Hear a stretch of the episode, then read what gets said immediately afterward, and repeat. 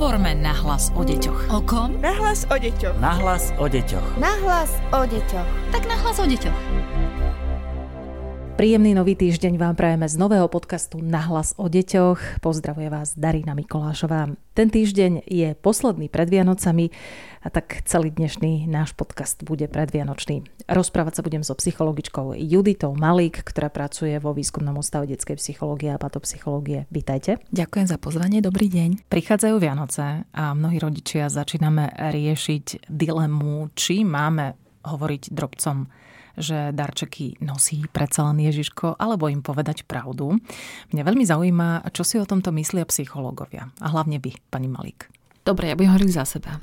Tak skúsme sa na to pozrieť, že Vianoce sú naozaj tie sviatky pokoja a pohody a v tomto zmysle sa na to majú pozerať aj deti.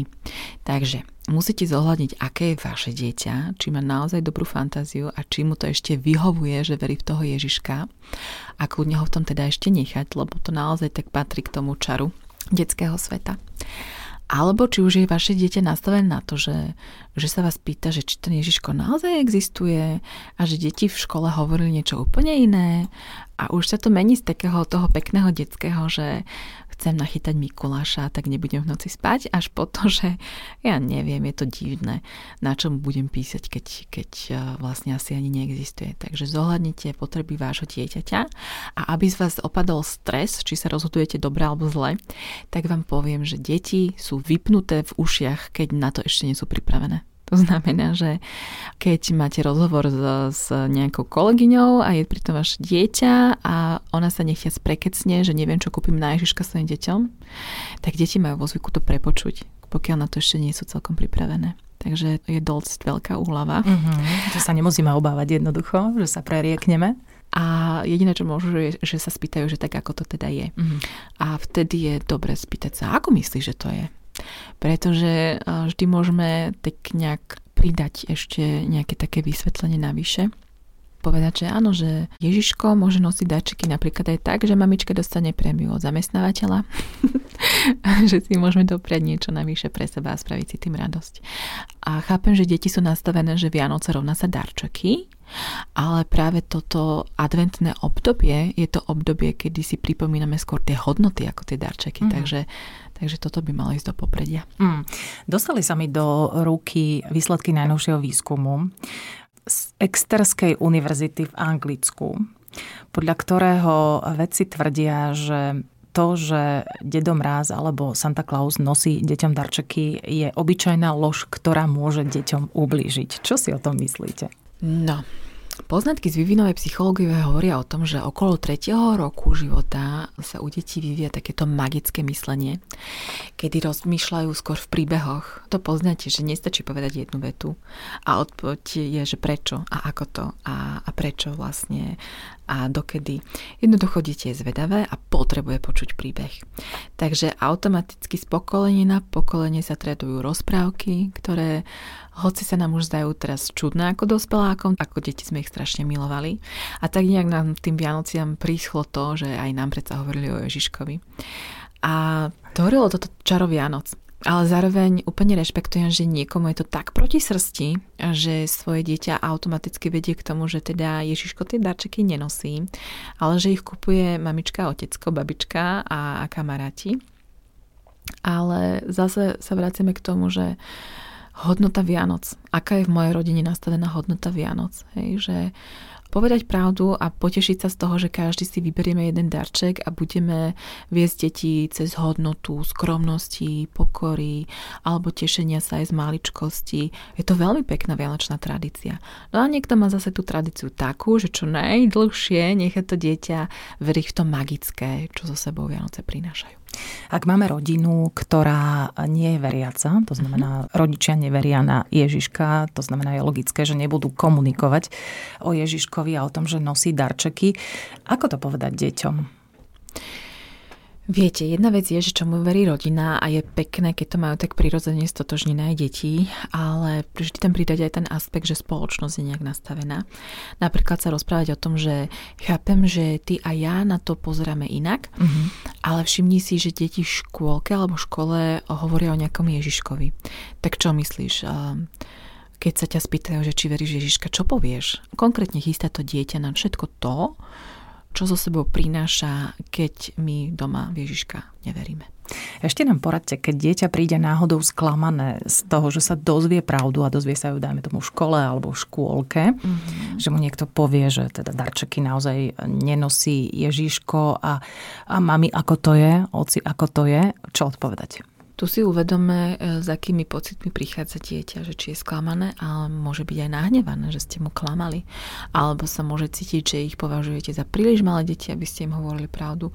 Toto všetko odzrkadlí len tú situáciu, s ktorou dieťa v sebe zápasí a možno ešte nevie tak jasne pomenovať.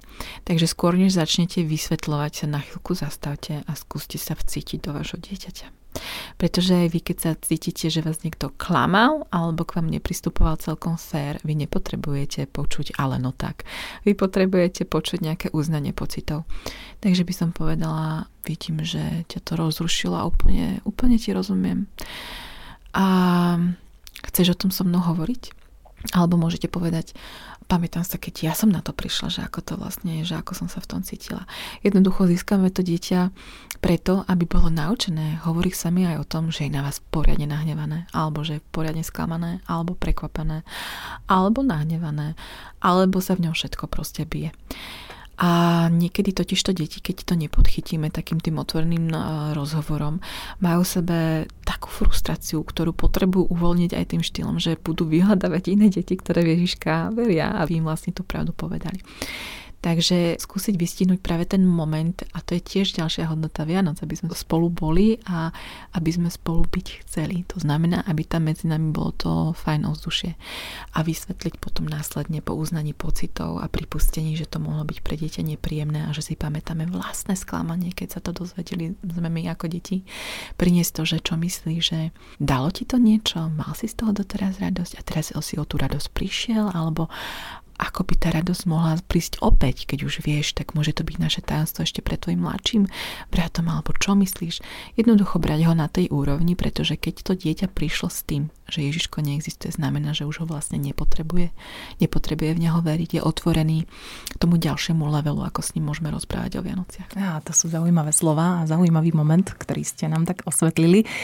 Zvykne sa hovoriť o Vianociach, že sú to sviatky pokoja, pohody, rodiny ale nie všetci ich také budeme mať možno tento rok. Um, ako pracovať s tým, keď na nás doľahnú výčitky, že teda tie naše Vianoce nie sú podľa tých predstav, ktoré sa nám zvyknú eh, predkladať a že možno nebudeme vnímať tie Vianoce tento rok ako sviatky pokoja, pohody mm-hmm. a podobne. To sú tie nároky, ktoré si na seba kladieme a ktorými sme obklopovaní akože na vianočných pohľadniciach si väčšinou píšeme, že pokojné prežitie vianočných e, sviatkov, ale pokoj nie je niečo, čo sa dá rozkázať človeku, aby cítil. Úplne rozumie tej vašej otázke aj ten dileme, pretože tieto Vianoce budú skutočne iné. A stretávame sa s tým už niekoľký rok za sebou. Prvé koronové Vianoce, druhé koronové Vianoce a tentokrát dokonca Vianoce, keď e, na Ukrajine prebieha vojna že ten nepokoj, ktorý sme boli doteraz obklopovaní a veľmi intenzívne, tak je zrazu zvláštne očakávať od seba, že ten nepokoj takto vypnem ako diálkovým ovládačom a budem sa tváriť, že všetko je v pohode a pokoji. Ponúkam ale ďalší aspekt do tohto rozmýšľania a uvažovania a to je myšlienka toho, že napriek tomu, že prežívame také turbulentné obdobie a turbulentné časy, tak máme byť stále za čo vďační. A to sú zase také inšpirácie, ktoré tu teraz tak núkam. Jedna vec je, že deti sa samozrejme budú tešiť na darčeky a niekto sa bude tešiť na kapra a niekto na teplé papuče, ktoré si vysníval. Ale čo takto spraviť si vlastný adventný kalendár vďačnosti, bez toho, aby ste to museli niekomu v rodine vysvetľovať. Mm-hmm. A skúšať zaviesť do úplne bežných rozhovorov, počistení zúbkov alebo cestou do školy. Či dieťa zažilo niečo pekné, čo mu vlastne spravilo v ten deň radosť, na čo sa vlastne teší.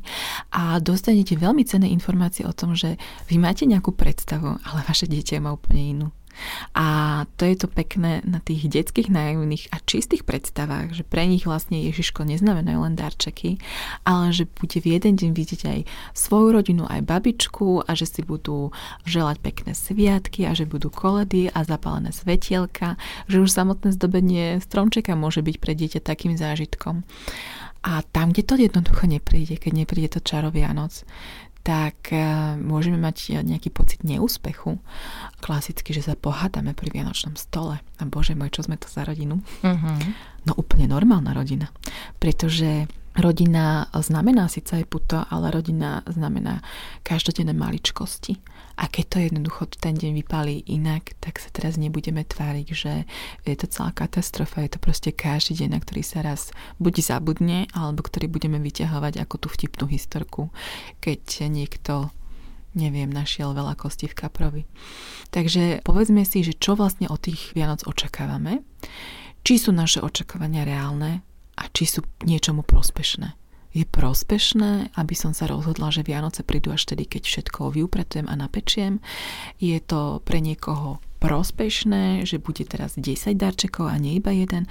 Že prečo tie očakávania mám či to nie sú moje očakávania, aby som ja ošetrila seba, že idem teraz niekomu vynahradiť celý ten rok, kedy som sa mu zle venovala, alebo som bola viac smutná, alebo sa nedaj Bože niekto rozvádzal, alebo mal nejaké ťažké situácie v zdravotnom stave.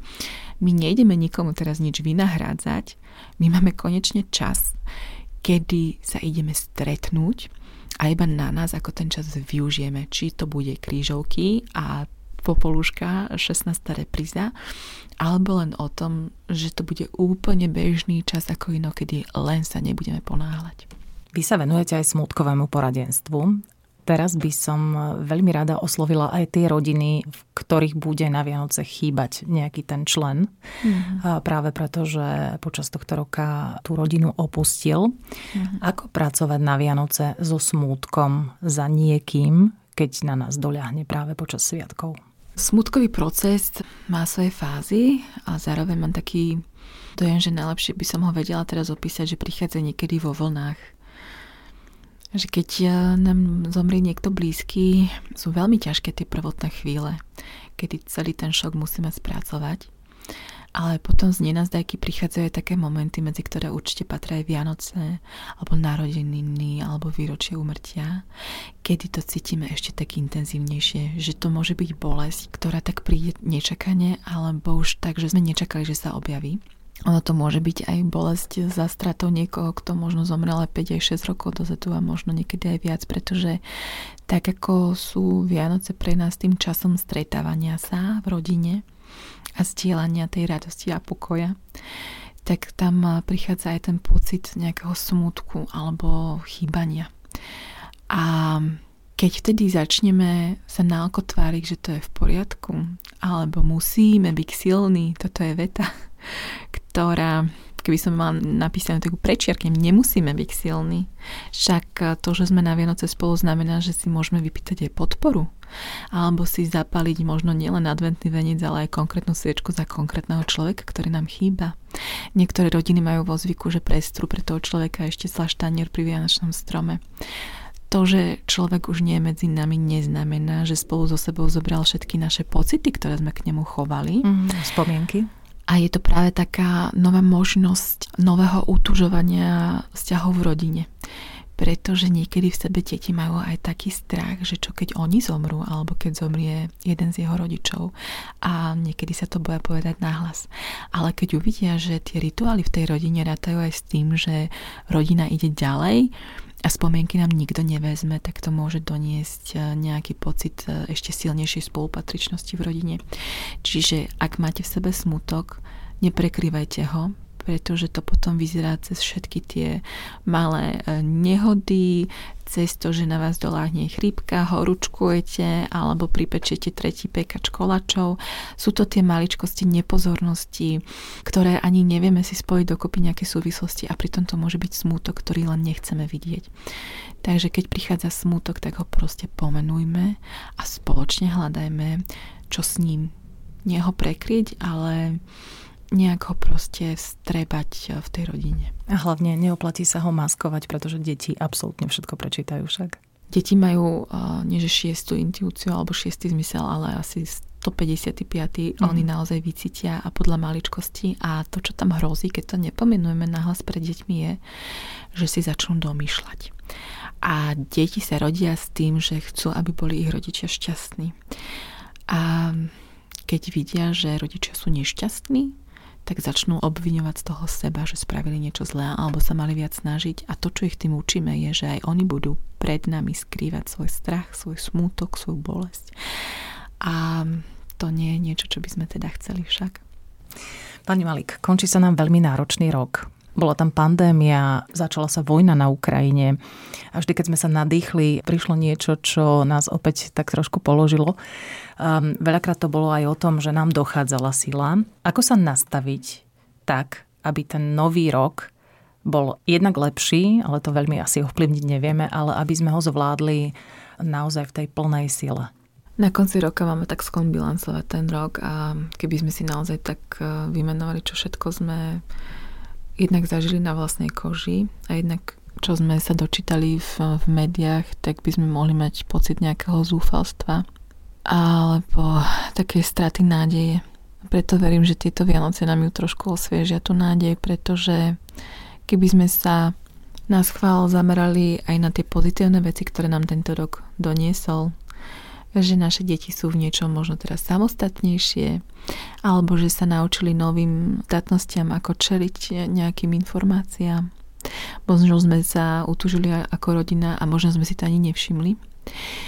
Ja radím svojim klientom, hlavne takým, čo majú sklon sa porovnávať s niekým iným, že ten niekto je silnejší, mudrejší a zvláda to lepšie aby sa pozreli na seba a skúsili sa porovnať samých seba, akí boli napríklad teraz pred rokom a že čo všetko za ten rok zažili, v čom sa cítia posilnení a aby si dali aj to, to uznanie, že prepadol som úplnej panike alebo znova som si nechával všetky prípravy na poslednú chvíľu, som úplný somár a už som si minulý rok povedal, že to nikdy nespravím. Alebo povedal som si, že už nebudem čítať tie zlé správy a aj tak sa pristihnem tesne pred spaním a potom mám blbé nočné mori. Všetko iba náhlas pomenujte a povedzte si, OK, alebo ešte druhý level, no a čo? Jednoducho sa skúste aj pochváliť za to, že koľko vám teraz polien tento rok pristalo pred nohami a všetky ste vlastne zvládli a že ste sa aj tak postavili a že určite bez toho, aby ste to vedeli, ste posilnili samých seba. Keď sa porovnáte z pred roka alebo pred dvoch, aké to boli Vianoce, keď sme sa všetci báli návštevovať jeden druhého, aký je teraz váš strach? Je väčší alebo menší? Alebo ste si našli nové veci, ktoré vám v tom pomáhajú, začali ste cvičiť, alebo ste našli obľúbenú novú kapelu, ktorú ste predtým nikdy nepočúvali. To všetko sú také maličkosti, na ktoré zabudáme každý deň. A pri tom bilancovaní teda, okrem toho všetkého tragického, si skúsme nájsť aj tento priestor v sebe o koľko ste viac posilnení, o koľko ste viac zrelší, čo všetko vám padlo vhod. A keď aj boli nejaké straty, zase sa násilne tvariť cez rúžové okuliare, asi to tak malo byť, asi je to tak nakoniec lepšie. Nie. Povedzte si, tak toto ma dobre nahnevalo a zároveň idem ďalej. Mnohí si dávame novoročné predsavzatia, potom je taká skupina ľudí, ktorí si novoročné predsavzatia radšej vôbec nedáva, lebo ich nevie, nevie naplniť. Ako pristupovať k novoročným predsavzatiam a k nejakým záväzkom, sľubom pred sebou samým? No viete, teraz bude hovoriť človek, ktorý si ich radšej nedáva. Ale... Nedávate si, áno? Nie. Ale existuje taká teória, ako vlastne dosiahnuť zmenu my, a teda hovorím teraz aj o sebe, ja častokrát, keď som si dávala teda novoročné predsazatia, alebo keď si nastavím nový plán, čo ešte chcem e, stihnúť prečítať, alebo znova začať cvičiť, alebo vynechať niečo zo svojho jedálnička, tak robím jednu a tú istú stálu chybu dokola. Po tejto teórii, keď som si ju naštudovala, načítala a dlhodobo si ju opakovala, sa možno odhodlám a dám si novoročné predsazatie. Táto chyba znie v tom, že my si predstavujeme našu zmenu, že je lineárna. To znamená, že začínam v bode A a môj cieľ je bod B a je tam rovná čára. Je tam proste, to sú tie kroky, ktoré k tomu patria a iba keď ich spravím, tak sa do toho cieľu dostanem. A pritom tam môžu byť výkyvy. Musíme rátať s tým, že zmena nie je lineárna, že prebieha v kruhu To znamená, že sa môžem opakovane dostať do bodu A a že to je úplne v poriadku. A musíme si dopredu mm, nastaviť naše vnímanie na to, že môže dôjsť nejakým relapsom alebo teda stavom, kedy sa dostaneme nielenže do pôvodnej pozície, z ktorej sme štartovali, ale ešte kilometr e, poza ňu a že to je úplne v poriadku, pretože ako náhle začnú vaše prvé pocity viny, ktoré nespracujete, tak budete mať tie pocity viny v sebe tak potlačené, že sa vám bude zdať, že celý vesmír je nastavený proti vám, aby sa vám nepodarilo ísť do toho bodu B. To znamená, že začnete vtedy viac zabúdať alebo sa nahromadiť tak veľa roboty, že nebude možné ten svoj plán vysnívaný splniť a iba sa bude umocňovať ten pocit zlyhania.